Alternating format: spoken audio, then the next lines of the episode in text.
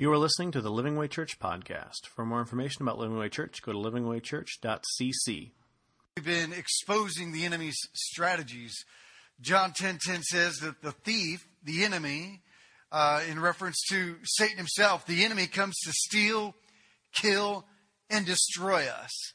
And uh, the Bible says that we should not be ignorant of his plans, of his ways of doing things. He is seeking and roaming the earth, looking for people to devour and to destroy. So, what we've been doing is we've been taking that very seriously, and we've been exposing a few of his biggest lies. And today is our last lie of this great liar, uh, the liar who is the enemy. And um, today, this is going to be dealing with the whole idea of discouragement and uh, dealing with struggles and trials and and uh, dealing with hard times. Um, you see, began in the garden when the enemy spoke to Adam and Eve and said, "You can't trust God. You cannot. He's not trustworthy. He's holding out on you. He's trying to trick you. He doesn't really have your best in mind." And we've been exposing that lie, and we're going to continue that today. This is the last one, and the last lie is um, uh, we must avoid trials, all trials at all cost. Any kind of pain and suffering must be avoided at all cost. We a little bit touched on uh, suffering last week, but I want to follow up on this today as we head into Thanksgiving. You know, the fall uh, is is the number one time of year for suicides. Uh, it's also the number one time of year for people to to quit and to get fired. Believe it or not, um, there's more discouragement, more um, depression. Uh, not only seasonally, I mean, there's a seasonal disorder when just because of the way that it gets darker earlier emotionally, or we uh, it takes us like three, four months to kind of calibrate for that. Um, so, and then with the holidays, you're reminded of loved ones and family and growing up and problems, and then uh, finances as we're moving into Christmas. Uh, it's just a very stressful, stressful, stressful time. So, quick survey, uh, and you can put your hands up on this one. How many of you love pain and suffering? Sean. Uh, yeah, I don't think there's anybody here that really loves pain and suffering. Now, I've got a question for you. How many of you have experienced pain or suffering of any kind? Yes. That's pretty unanimous on both ends. I don't think anybody here loves that experience, and I don't think anybody here has ever not had it. Our natural response is to obviously avoid it, to do whatever it takes.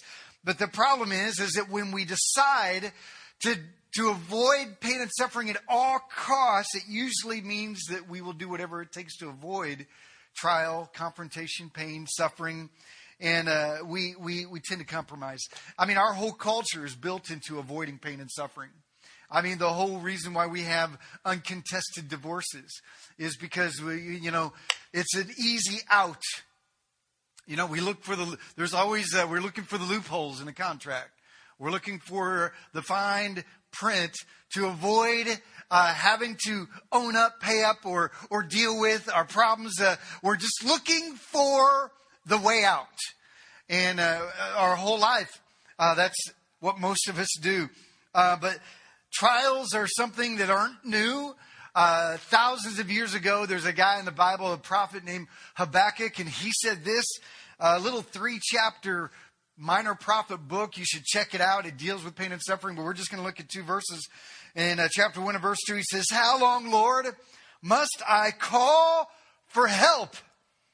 But you do not listen, or cry out to you, violence, but you do not save.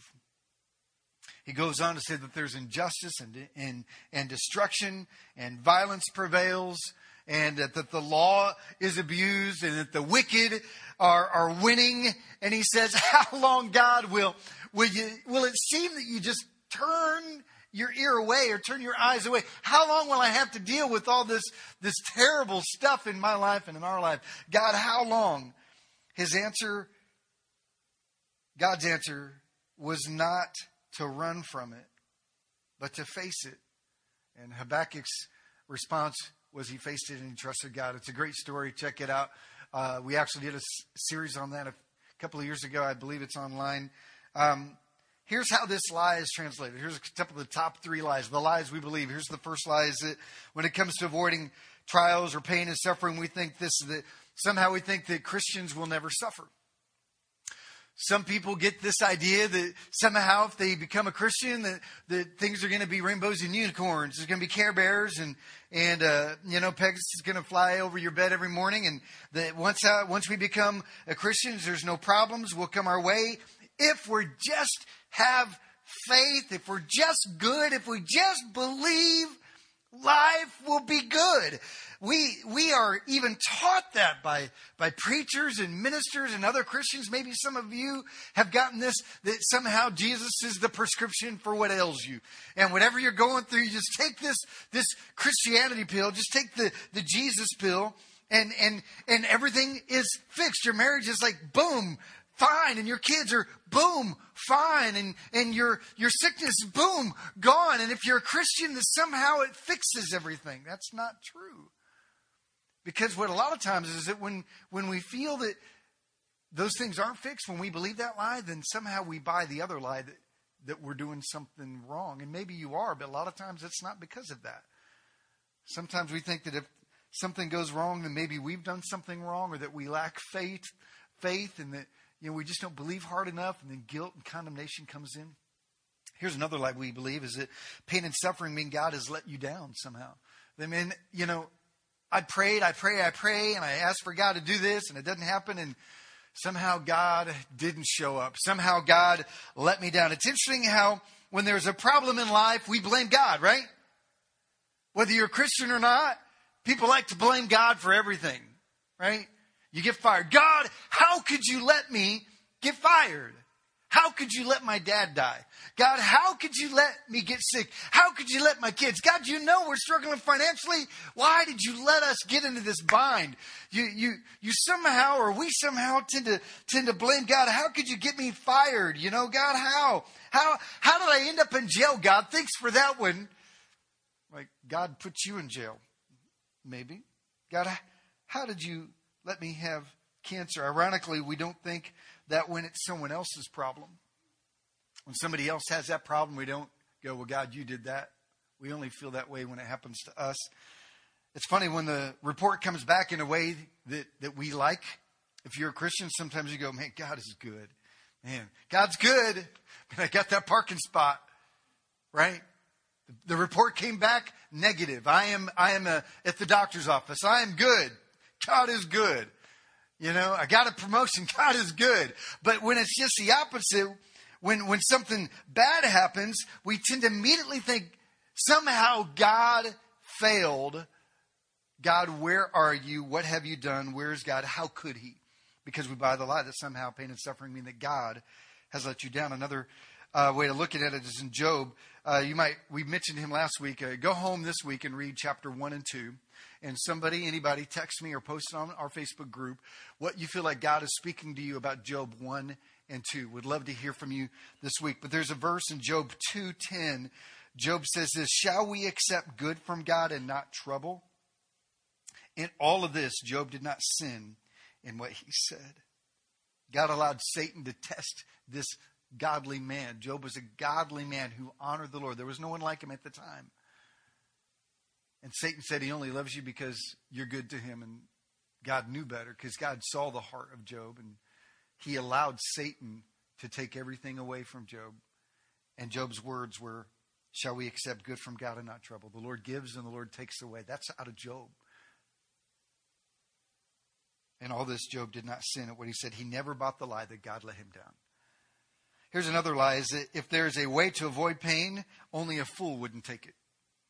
So you think, well, it seems so obvious. I mean, if there's a way out, if there's a way to avoid it, if I don't have to talk to this person, if I can just blame or if I can just deal with this in a, even if it's unethical, immoral, or compromise my values or belief, if there's a way out, then you'd be a fool not to take it. Well, that's a lie. We, we see this in the temptation of Jesus.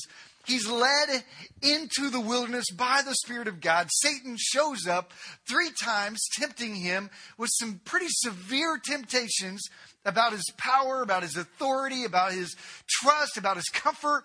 And, and at one point he says, You know, Jesus, you know you're hungry. Who would blame you if you just turn the rock into bread? Who would blame you? Take it into your own hands. God's not looking out for you. Your father doesn't care. Take matters. You need to do this to avoid all this. He said, man, he showed him different places. He said, this could all be yours if you just worship me. I mean, who would blame you? You could avoid all of your pain and suffering and the cross that is ahead of you if you just deny your father. Well, who would be a fool to avoid pain and suffering if you could? Well, sometimes that's our nature. Our nature is to run from pain. In fact, I think most of what we do in life is to avoid pain and suffering. Let's think about it. First, uh, it starts when we were a kid. Uh, did you break that? No. Why did you lie to your parents?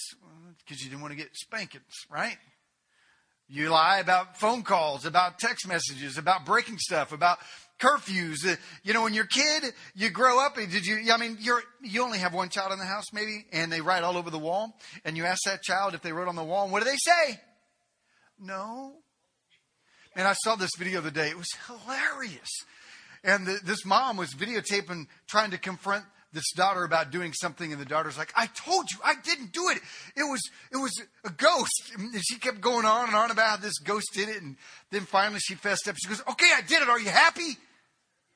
And then she goes, I told you I didn't do it, so I shouldn't be punished, right? it's like we try to avoid pain, so we lie. We break promises because it's too hard to keep.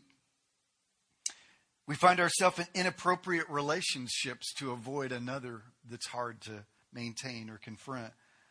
We don't deal with problems because they're too difficult and painful to address we find ourselves constantly trying to move away from anything that's painful becomes a very powerful motivator in our life.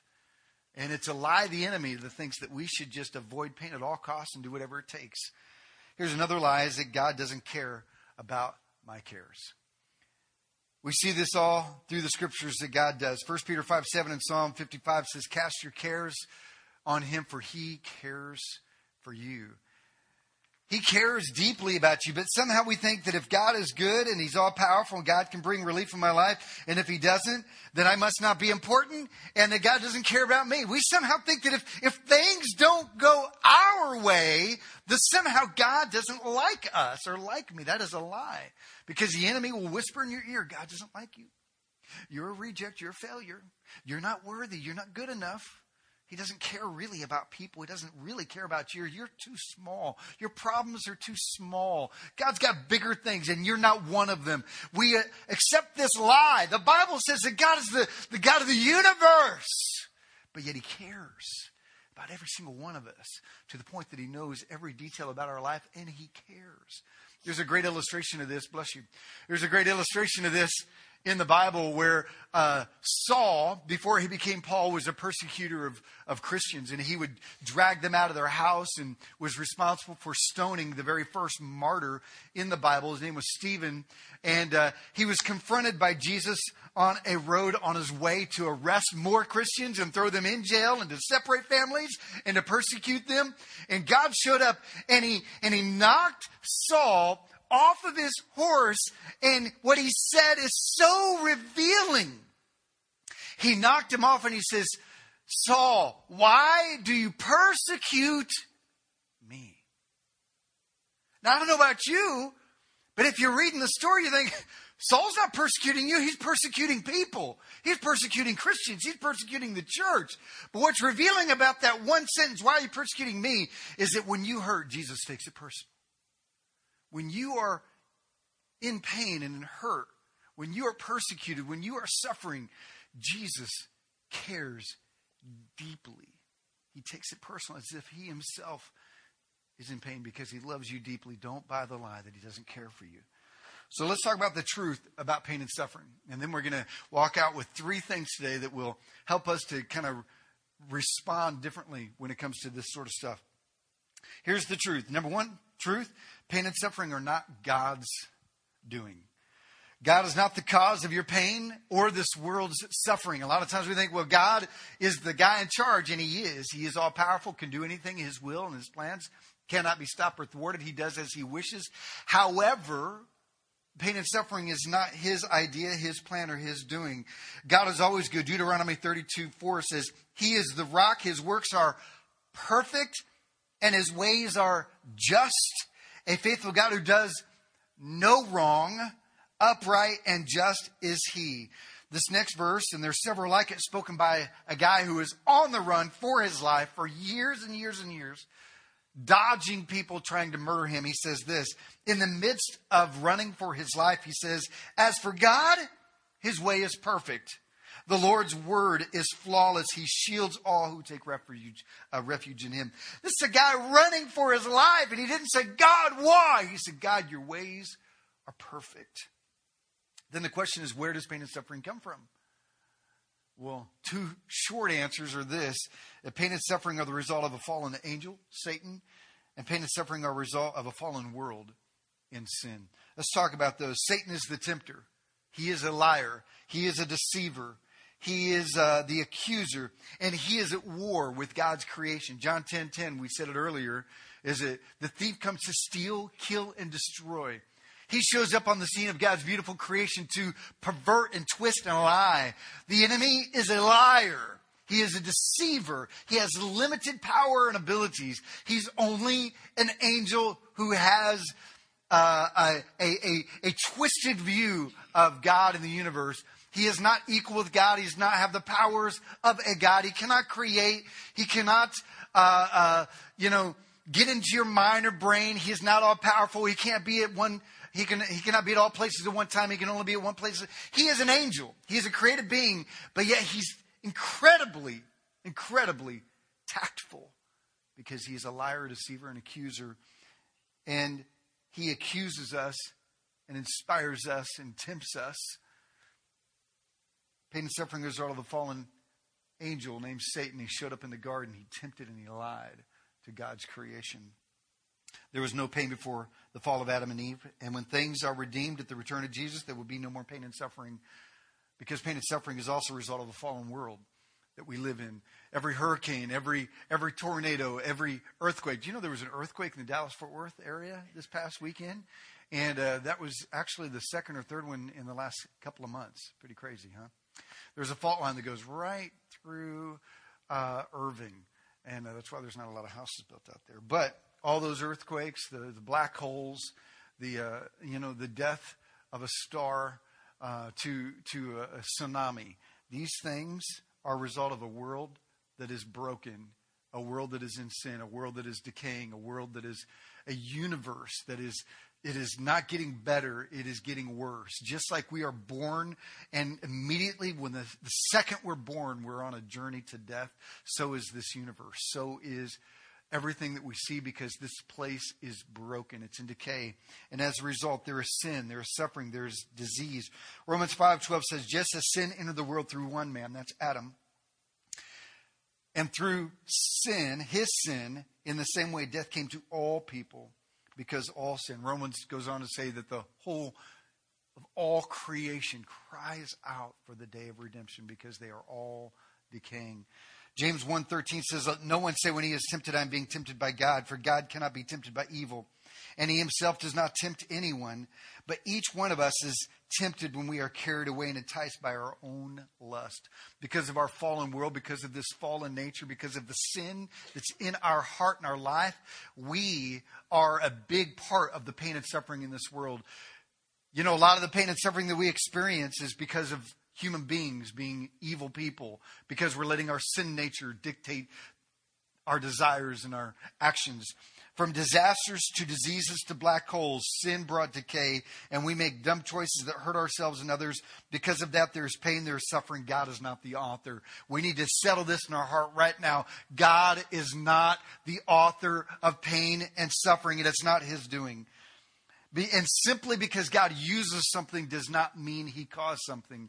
Romans uh, 8.28 says, all things work to good for those who love God and who are called according to his purpose. Two things. Do you love God and are you called? Are you his? Are you a believer and do you love him? You know what? If that's the case, then whatever you go through, whatever hell you might face, God will work it out for your benefit if you love him and are called according to his purpose. However, just because he uses it does not mean that he caused it. We need to settle this. Stop blaming God for your problems. Stop blaming God for your own poor mistakes or others in your life who make poor mistakes. Here's another truth that we need to realize about pain and suffering is we need to expect suffering in this life. You need to expect it. If you think in any way that you're going to make it through life, young people, without a serious tragedy, then you're mistaken. If you are young and married and think, man, my marriage is going to be like a dream from this day forward, pop, that's, that's the bubble popping, bursting. You need to realize that this life is all about getting through to the life that is greater. This is a temporary, this is a birth canal for eternity, and there's going to be a lot of pain and travail here in this life. John 16 33, Jesus, the creator of the universe, this is what he said. God said, I have told you these things so that in me you may have peace. In this world you will have trouble. Turn to your neighbor and say, You will have trouble. But listen to this next part. Jesus says, But take heart. I have overcome the world. So no matter how troublesome your life comes to become, no matter, no matter how hard, no matter how difficult, Jesus has overcome. This is not the end. This is not the final destination. This is not how it has to be. There is a, a better place, a brighter future. There is a greater hope. He says, You will have trust. He was talking to his own disciples. He was talking to those that entrusted their life to Jesus. Jesus says, You who are mine, you in this room who have given your life to Christ, who have followed Christ, in this life you will have trouble. You would not if, you will have trouble. You need to expect that. Be prepared for that. Know that He has overcome that trouble. Here's the third thing you need to realize that if you can avoid pain ethically, then do it. But if you can't, embrace it. Learn to bloom where you're planted, but if you can get free, take it. And this is a big thing because there's nothing wrong with avoiding trials and problems if you can do, do it ethically and do it morally and do it godly. But if you can't, you need to embrace it. This is what a, a, a, kind of a controversial passage in 1 Corinthians 7. He's talking to servants and slaves. He's talking to people who are, who are Christians who are slaves. And he says this each person should remain in the situation they were in when God called them. He says, just because you're a Christian, don't try to change your situation, even if it's painful. He says, where uh, were you a slave when you were called? He says, Don't let it trouble you. Although, if you can gain your freedom, do so. I like that. He says, You know what? If you can get out of it ethically, if you can, if God gives you an opportunity, a window, a door to be able to break free from this trial, then you step through it. But if you can't, embrace it. Embrace it. But if the only way to get out of pain is to compromise your faith or to compromise your values, uh, then then uh, then you need to then you need to not do that. Boxing. This is kind of. I'm not a boxer or anything. I know Robert's a big boxer. I know there was a big game last night. Um, I think uh, the guy the guy kept his his title right, something like that, and uh, um, something like that. I don't know. I'm going to attempt to do a boxing illustration, and I don't know much about boxing, so good luck, Ted.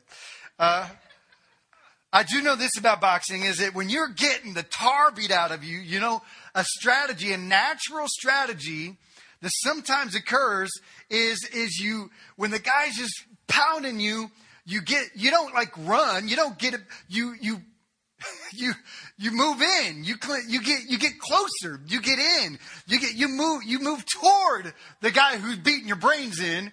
You keep your gloves up but and then if you can get close enough and you're really getting pounded you you embrace the guy. You just put your you just because then he can't like you know he's still hitting you but the blows aren't as hard because you just kind of put yourself in a position where you've embraced it instead of leaving yourself open. And I think a lot of times God is saying, you know what, you're feeling like you're getting pounded. You need to move towards it. If you can get out of it ethically, then do so. That's what Paul said. If you can, if you can get out of it, then do so. But if you can't, then just get in there, man. Get in there. Embrace it. the blows won't be so hard if you can just get a little closer. Get in there. See, here's the truth is that God will allow you to have more than you can handle. That's the truth. We think, well, God won't give you more than he can than you can bear. Well, that's not what it says. That's not what the Bible says. God will give you more than you can handle. Well, doesn't the Bible say that He won't give you more than you can bear? Well, let's take a look at that verse. It's, it's, it's misunderstood. This is what it says in 1 Corinthians 10 13. It says, And God is faithful. He will not let you do, He will not let you be tempted beyond what you can bear. But when you're tempted, He'll also provide a way out so that you can endure it. This is about temptation. This is about dealing with, with sin in your life. This is not about bearing the, the weight of a trial or burden. In fact, in life, you will go through situations that are more than you can bear alone. And it's in those times that you realize that you need to have a full dependency on God. You see, if you can bear the weight, then why do you need Jesus? God loves to give us more than we can bear because that's when we have to recognize that we can't do it alone. And we, it is in those times that we learn to trust Jesus. It's in those times that we learn to cast our cares, our burdens, our, our issues onto Him, for He cares for us. His burden is light and ours is heavy. He says, Man, you can't carry that. You can't bear that. Throw it on me. Give it to me. It's then that we realize we need His help and that we learn to, to trust Him and not in our ability. Let me put it this way. Should I have you ever bought a couch that you could not move on your own? Anybody here? Bought a piece of furniture you could not move on your own? If you've ever bought furniture, that you guaranteed have done that. Used to have, you know, back in the tube TV days, remember those? Before there were flat screen TVs? We had this like 37 inch tube TV. That thing was a backbreaker. And uh, man, we were like all, all about like moving our furniture around in our living room like every you know, a couple years and stuff. We're like, let's move it over here, move over there. And, and, uh, those tube TVs, man, they were like giants. And this thing was like this big around. It was like that fat, you know, and it was that this square. And then that was like, so you're doing it like this. And I would like pick it up and I'd be like, you know, like this. Ah, whoa! You know, and my wife's like, you want me to help? No, I got it.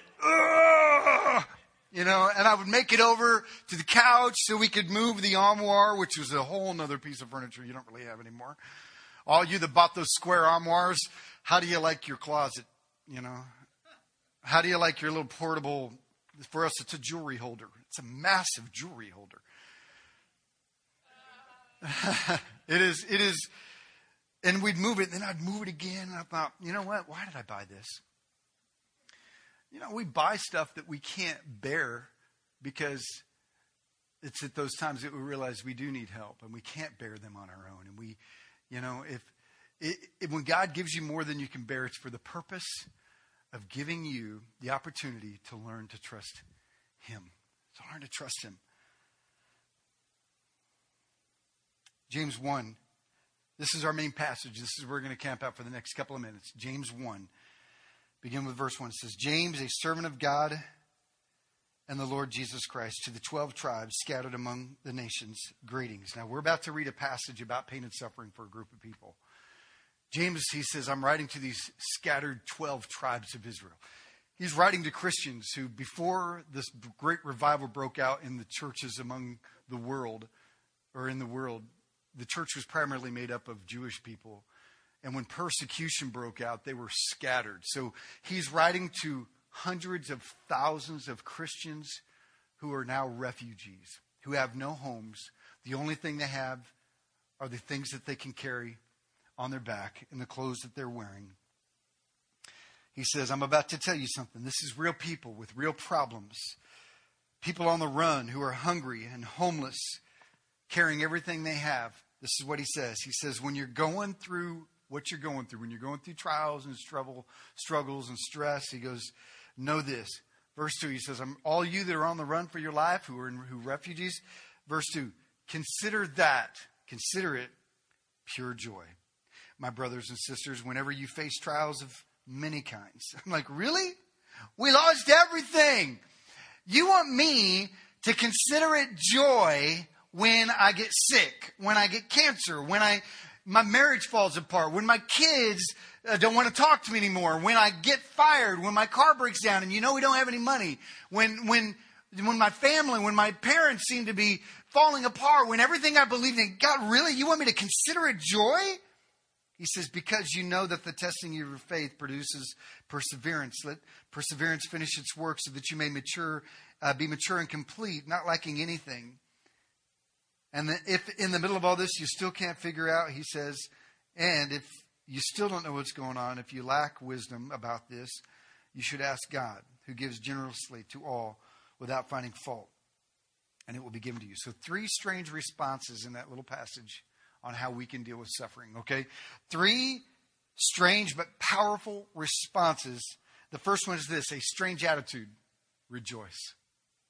Rejoice. I think we can all agree that when we hear bad news, we don't go, Praise the Lord. Thank you, Jesus. My car just died. Thank you, Jesus. I'm getting evicted. Hallelujah. Whew. Getting fired. Yes. Thank you, Lord. Praise the Lord. The AC breaks in the middle of summer. Jesus, I rejoice. That's not exactly what we do. But this is what it says. I want you to notice this in James 1 and uh, 3. It says, Consider it pure joy because you know. I want you to realize this is that when it comes to trials, it's all about how we think, not how we feel. It's about how we think, not how we feel. Joy is not based on our feelings, but the result of what we know. We know God is good. We know God is faithful. We know He is in control. And we know that we have a promise if we are His kids of an eternity of hope. We have a hope and we look and know and look forward to that. Our perspective changes. This is what James 1 6, he goes on to say this. He says, But if you ask, you must believe and not doubt, because the one who doubts is like a wave of the sea blown and tossed by the wind, by his environment. That person should not expect to receive anything from the Lord. Such a person is double minded and unstable in all that they do. He was talking to that in relation to dealing with struggles. I want you to realize this. A lot of us are like, Jesus, I'm in. No, I am out. Thank you, Jesus, you're good. Wait a minute, Jesus, where are you? I thought you were good. And then all of a sudden, man, I love my job. And then I want to quit my job. Same day. I love my family. Thank you, Lord. And then I wish I had a different family. Jesus, where are you? See, that double mindedness, the Bible says that kind of person is unstable in all of their ways, in all that they do. Because they can't grab a hold of their thinking. We forget that our, our environment is basically a sounding board for our emotions. Let me put it this way we can't control our feelings, but we can control our thoughts. Feelings are real, they're not to be avoided. And when you hurt, you need to consider it or know that God has something better for you because you know the result. It's like this if you ever gone through boot camp, if you're in the military, man, it is painful. You know the pain but you know the result. An athlete, man, they're beating the pavement. They're getting up before the sun comes up and they're running and it's painful, but they know the result. It's, they consider the pain as a joy. Jesus, even on the cross, it says he considered the joy that was set before him. What? What? He was getting beaten and crucified and nails in his, in his hands and whipped and spears. How? What's the joy he saw? It was you. The joy that was set before him was you. He saw you. He had you in mind, and that joy is what was his lifeline during that cross. It was the joy that set before him. He knew what he was doing. He had a perspective that was different. 2 Corinthians 10:5 says, "Cast down those thoughts that oppose the mind of Christ, bring every thought into captivity." It's about choosing to think differently. I have here a smoke detector. This is a smoke alarm.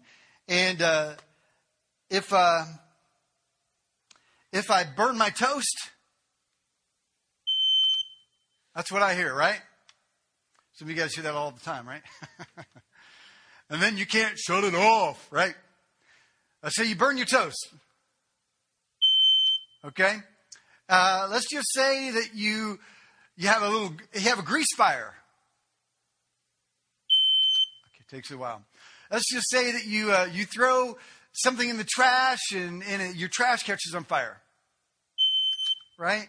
And and and if if for some reason you're out of the house and, and something happens and there's an electrical outlet that goes bad and your house catches on flames just before it reaches that smoke detector the smoke alarm's doing. Here's the deal. Whether it's burnt toast or your kitchen's on fire, you hear the same beep. You hear the same beep. You see, our emotions are a lot like this smoke detector. And for some of us, and you know, smoke alarms are different. Some of them are like ultra sensitive. You just, you just barely you know, normal food will set the alarm off, right? You're cooking on the oven and, and you hear this. You know how many of you have a smoke alarm that does that? You're just barely cooking. And then there are some you like literally have to practically catch the thing on fire in order for it to go off. Some have a, some of us have a, have a real sensitive emotional response to suffering. And some of us are, are kind of a little bit harder when it comes to the emotional response of suffering. But here's the deal.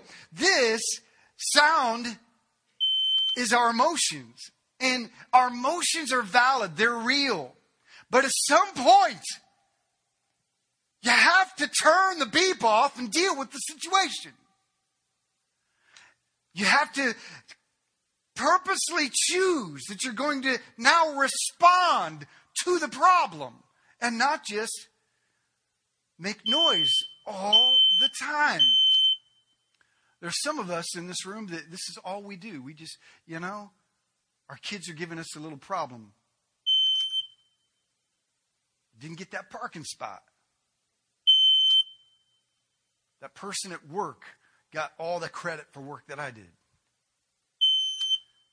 That test that I worked really hard on, it got switched and I failed, right? Or I get fired or my husband is out with somebody and he didn't call me and the dinner was ready and my kids aren't home and nobody loves me and nobody cares for me and I went to the doctor and I feel sick and oh, you know, at some point you just have to turn the alarm off and choose to deal with the situation. That's funny is that for some of us, we make the same amount of emotional response and stress as we do to a small problem as the big problems because we're, we're different. We respond differently. And emotions aren't bad. But here's what Paul says He says, don't just make noise. He says, those feelings, those are God things. I believe that. He says to rather consider it joy because you know. Because you know. You're going to deal with it. How do you rejoice? Well, choose to be grateful. Have a thankful heart.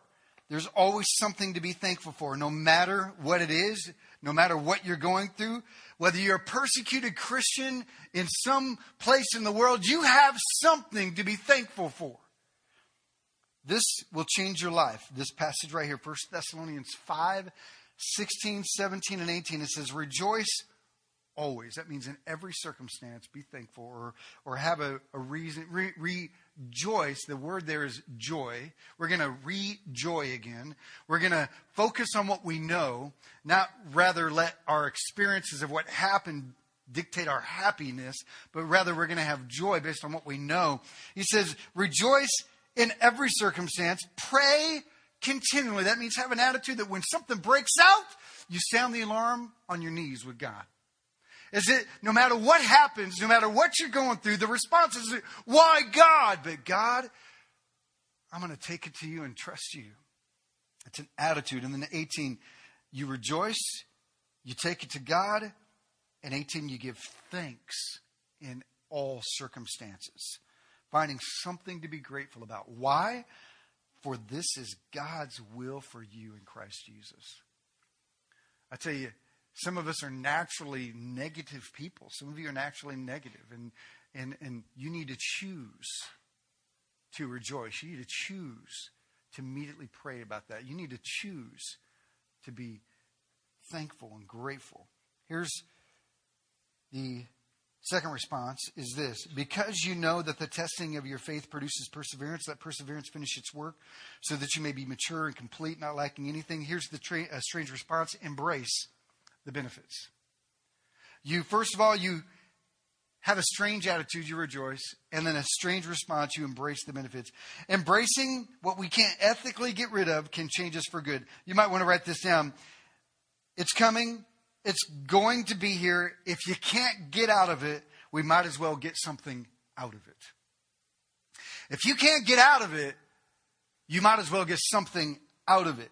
And the Bible says if you will embrace your trials, if you can't ethically get out of them and you embrace them, guess what? You're going to be stronger on the other side. This is what Romans 5 says. We also glory in our sufferings because we know that suffering produces perseverance. And the perseverance produces character. And the character produces hope. And this hope does not put us to shame or does not and will not disappoint us because God's love has been poured out into our hearts through the Holy Spirit who has been given to us. You know what the benefits of trials are? Some of you guys are in the middle of a trial. You know what the benefit is? You know what the good thing about that is? Is this. It's going to build character. It's going to build confidence. It's going to build endurance. It's going to build patience. It's going to build maturity. It's going to build hope. The end result is a beautiful change. Some of you are like, God, I just went out of this. God says, no, because I like who it's making you inside of it. You know, I was like, we're like a tube of toothpaste, and you know, you just hold the tube, and it's like, oh, cool. But when you squeeze it, all the good comes out, right? What's really inside of you comes out, and that's the second thing. Is that uh, it's the third, and, and second is uh, suffering teaches us obedience. But the third is it, it reveals what's inside. It, it reveals our true faith. And then the fourth thing is that suffering creates empathy, our ability to help others. I'm going to tell you, I had a fight with cancer, some of you guys know, in 2009, and, I probably learned more about myself in that one year and a half than I have my entire life. My response, my wife's response, shaped us in ways we never, ever imagined. And some of you have been there. You know how it shaped you. And I am, and I am still to this day thankful that we had that experience. And I look back at it as one of the best years of our life. It was such a turning point for me inside of me trying to be in charge and trying to fix everything to a complete, total, and surrender to what God has for me. And that happened because of the trial that I went through. It shaped me into the person I am today. It's easy to obey when there's no cost, but we find the true value of what God's called us to do when it costs us something. They, they show what's inside of us 1 Peter 1 6 and 7 says that our trials prove the genuineness of our faith. Some of you, you play a pretty good game at church today. Some of you are sitting here, you're keeping a seat nice and warm. Maybe you got your Bible out, you're looking on, you're taking notes, but you know what? The first sign of trouble, you're out, baby. Because those trials show who's really in and who's really out. They prove the genuineness of your faith. You know, it's been said you don't know what's inside the tea bag until you put it in hot water. God likes to put us allow us to be put in hot water. And there's the last thing it creates empathy. Your pain prepares you to help others. 2 Corinthians 13 says, Praise be to the God and Father of our Lord Jesus Christ, the Father of compassion, the God of all comfort, who comforts us in our troubles so that we may comfort those in any trouble with the comfort we ourselves receive from God. All the best lessons I have, all the best things I ever tell people Anything that I can tell others that's of value, the best stuff come out of what's been birthed in my life through pain and suffering, through failures, through trials. The benefits are rewards for others. Embrace them. Here's the last thing, and I want to pray for you is remember, he's talking to refugees on the run who are going through trials. This is what he says. He says, not only rejoice, he says, not only embrace, but he says this, and if you still don't understand, if any of you lacks wisdom or understanding, you should ask God who gives generously to all without finding fault, and it will, and it will be given to you. Here's the strange prayer. He didn't say, Pray, God, get me out of it, though there's nothing wrong with that. He said, God, pray, help me, God, to understand it. God, help me to understand this. Lord, give me wisdom. See, our first response is usually run, get me out but you know, you need to ask for deliverance and you need to seek for wisdom. Think about it this way God, I don't like this. Well, uh, God, show me what's going on here. God, show me how to bring you honor in the middle of this.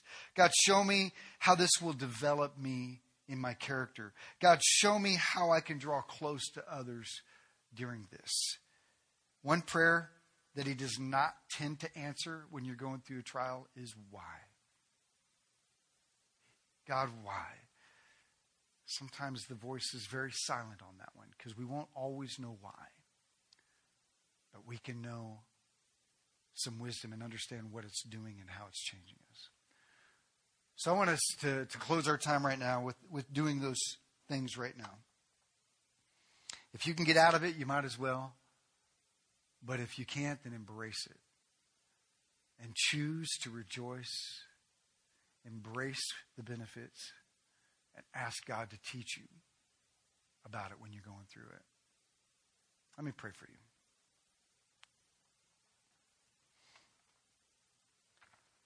Let's take a moment to, to give our trials to the Lord because He cares for you. He cares deeply about what you're going through and what you're doing. Your smoke alarm has been going off, and it's time to turn it off and deal with it. It's time to choose to give that to Jesus first of all. So I want you right where you're at. Just think about what you're going through. Some of you, you don't have anything serious going through, and this is something that you can use later or maybe use for a friend.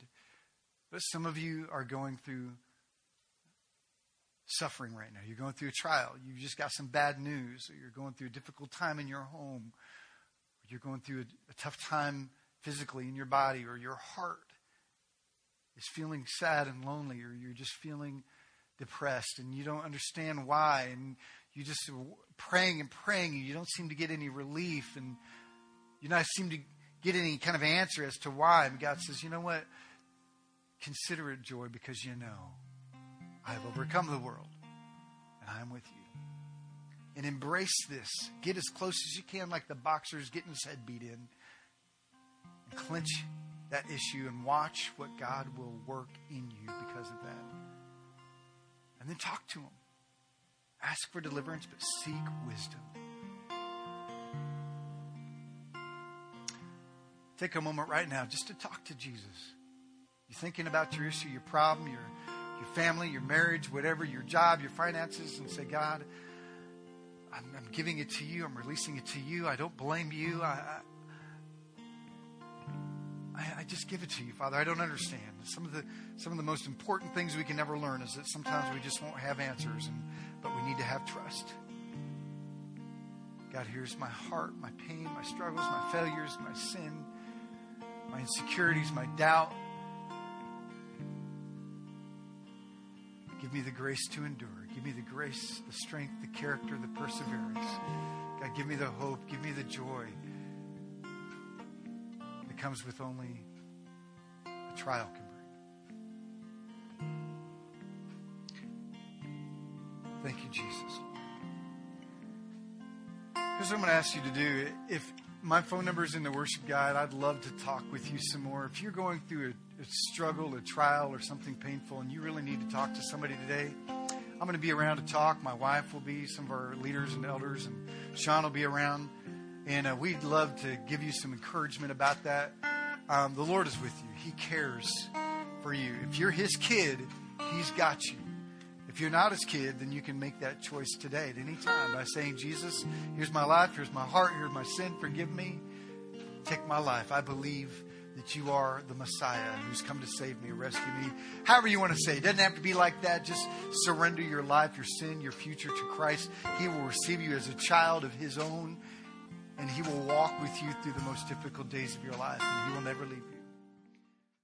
Thank you for listening to the Living Way Church podcast. If you enjoyed this message, we hope you come visit us in Garland, Texas. For directions and more information about the church, go to www.livingwaychurch.cc.